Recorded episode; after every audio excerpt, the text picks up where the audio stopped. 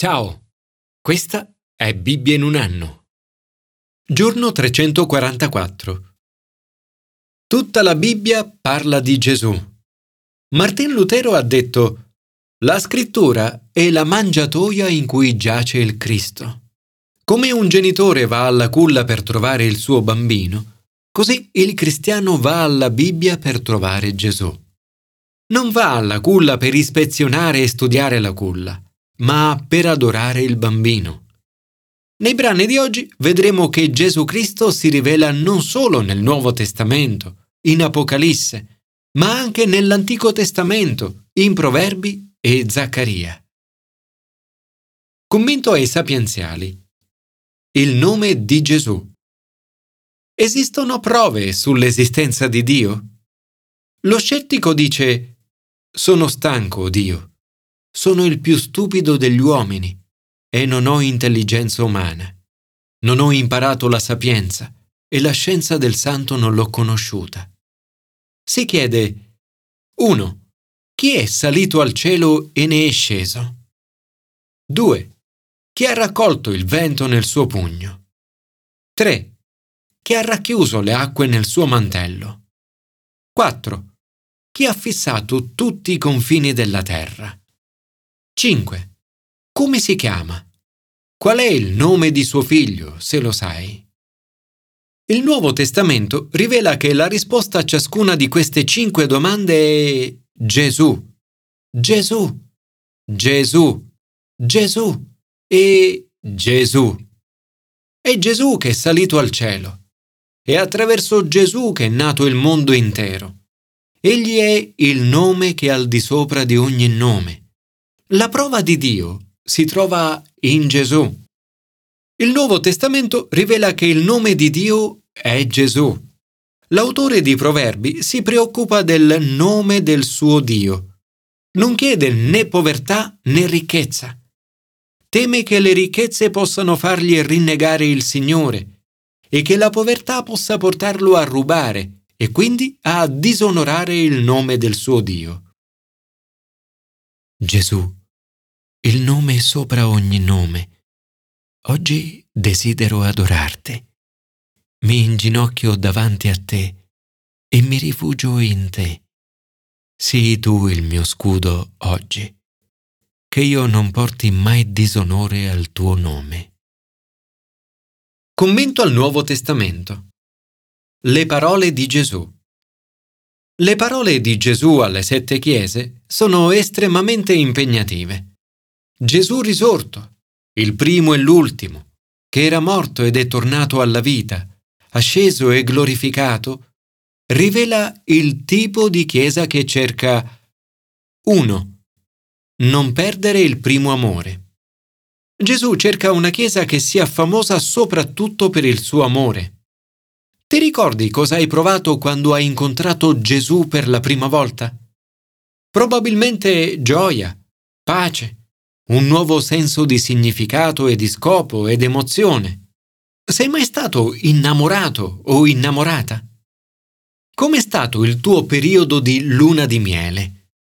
Con il passare della vita è facile abbandonare il primo amore. Spesso è perché altre cose si insinuano. Il lavoro, gli impegni della vita o persino il nostro ministero. Gesù elogia il nostro servizio Conosco le tue opere, la tua fatica. Ci sono volte però in cui lavoriamo così tanto per il regno da trascurare il Re. Gesù elogia inoltre la nostra pazienza nella sofferenza e la perseveranza. Sei perseverante e hai molto sopportato per il mio nome. Ci sono volte però in cui siamo così concentrati sui nostri problemi e sulle nostre sofferenze da perdere l'entusiasmo. Elogia anche l'ortodossia delle nostre convinzioni. Non puoi sopportare i cattivi.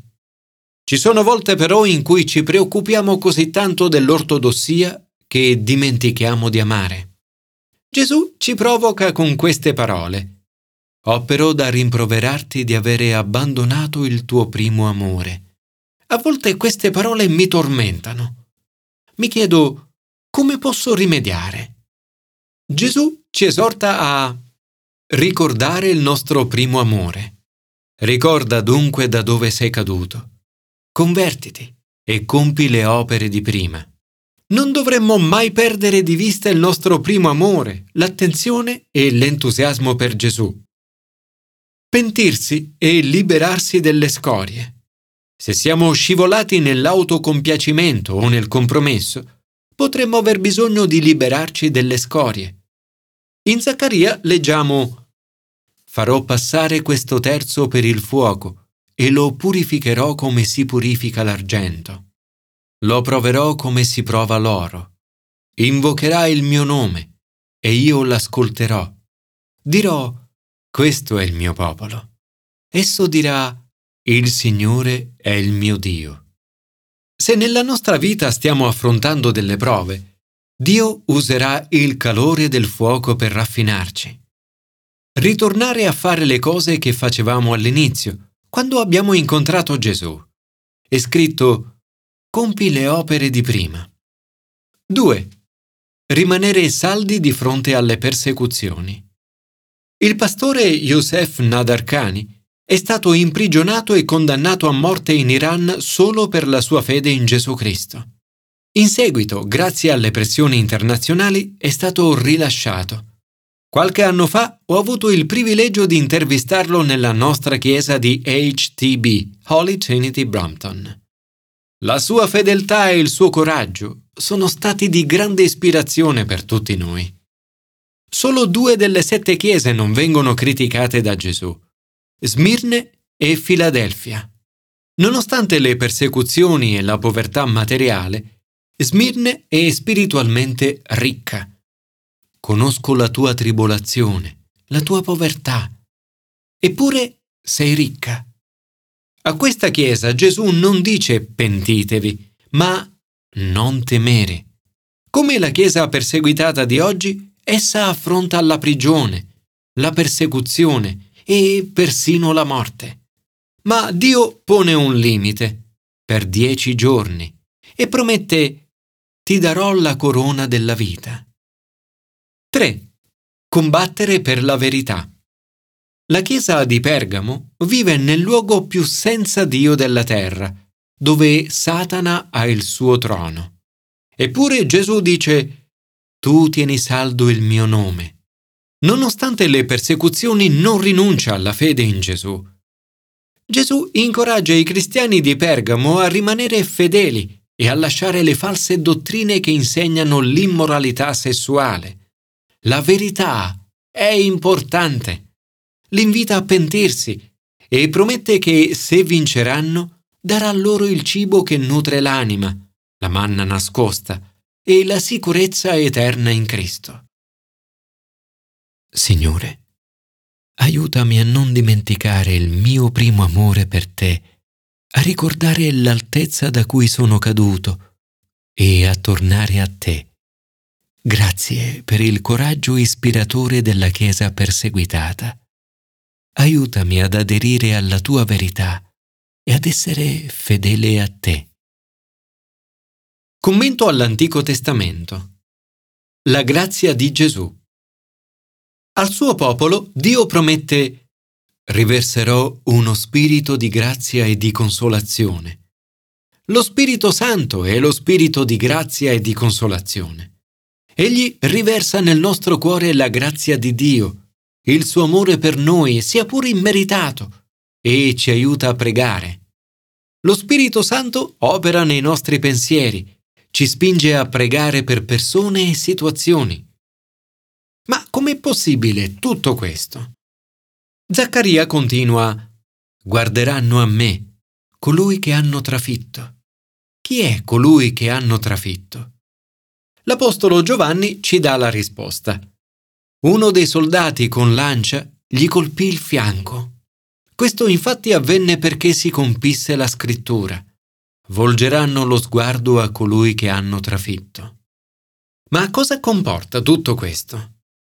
In quel giorno vi sarà per la casa di Davide e per gli abitanti di Gerusalemme una sorgente zampillante per lavare il peccato e l'impurità. Questa è la grazia di nostro Signore Gesù Cristo.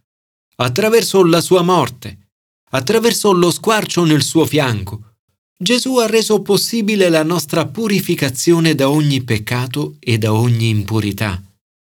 Quando Gesù parlava della sua morte, sembra avesse in mente proprio questo passo.